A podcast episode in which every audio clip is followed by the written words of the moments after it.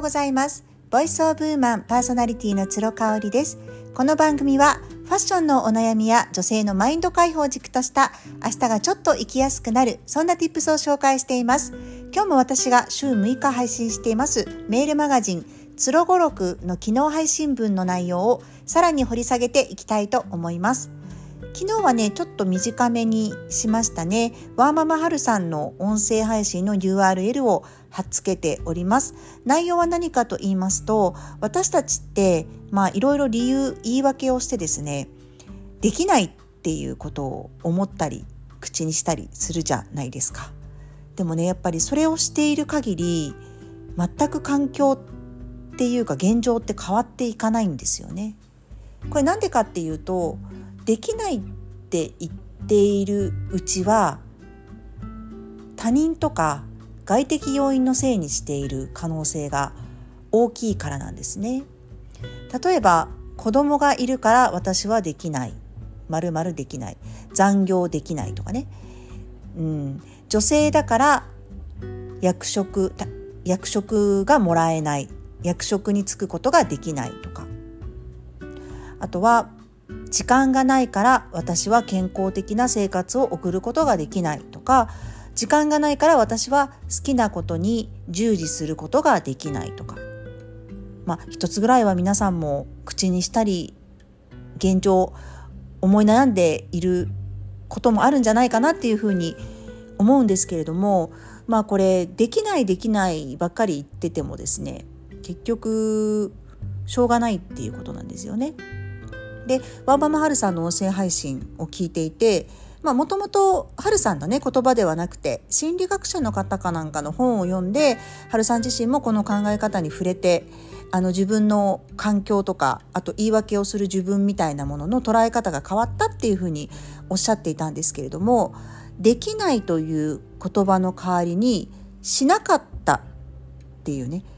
まあ、括弧の中に私はっ私がっていうのが入るんですけれどもしなかったっていうのを入れるとですね主語がはっきりするじゃないですか。私は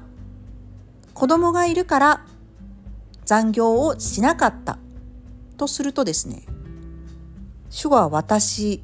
はになりますししなかったのは私。それを選んだのは私っていうことになりますよね。要は今までは他人とか外的要因のせいにしていたことが自分の責任っていうふうにスイッチするんですね。でこれをするとすごく暗い気持ちになるんじゃないかって思われると思うんですけれどもこれね他責を自責自分の責任にねすり替えることによってじゃあどうしようかなってじゃあ自分は何ができるかなって。あそっか。私が選んだんだと。そもそも子供を産もうと思ったのは私だし。子供ができてそれでも仕事を続けようって決めたのは私だし。ね。で時間がないっていう方に関しても時間がないっていうような今の生活を選んだのは私だし。っていうね。自責になりますよね。これアイメッセージって言われることでやっぱりご自身が全部選んでいて自分でやってるっていうことを明確化するすごく分かりやすい言い換えかなっていうふうに思うんですよね。なのでまあ口癖でねこういうふうに何々できないとか何々のせいでとかね思いがちな人は是非私はやらなかったっていうねそういう表現に変えていただくと変わるかなと思いますね。私ねやっぱりこの後悔とかっていう念が一番人を立ち止まらせてしまうし何より自分が自分を嫌いになってしまう感情だと思ってるんですよね。まあ先週末結構時間がありまして家でねいろいろ考えていた時にああ私ってねなんか後悔とか罪悪感が多い人生だったんじゃないかなとまだ終わってないけどね私の人生は。なんかそんなことをふと思っちゃったんですよね。でどうしたか。それを選んできたのは私なんだから。変えるのも変えられるのも私しかいないじゃん。っていう風になったんですよね。今ちょうどあの SATC セックスザシティの新シーズンが UNEXT っていうねあのオンデマンドオンデマンドでやってるんですけどもチャンネルでねそれを見ていて、まあ、週に1回新エピソードが更新されるのでね復習がてら昔の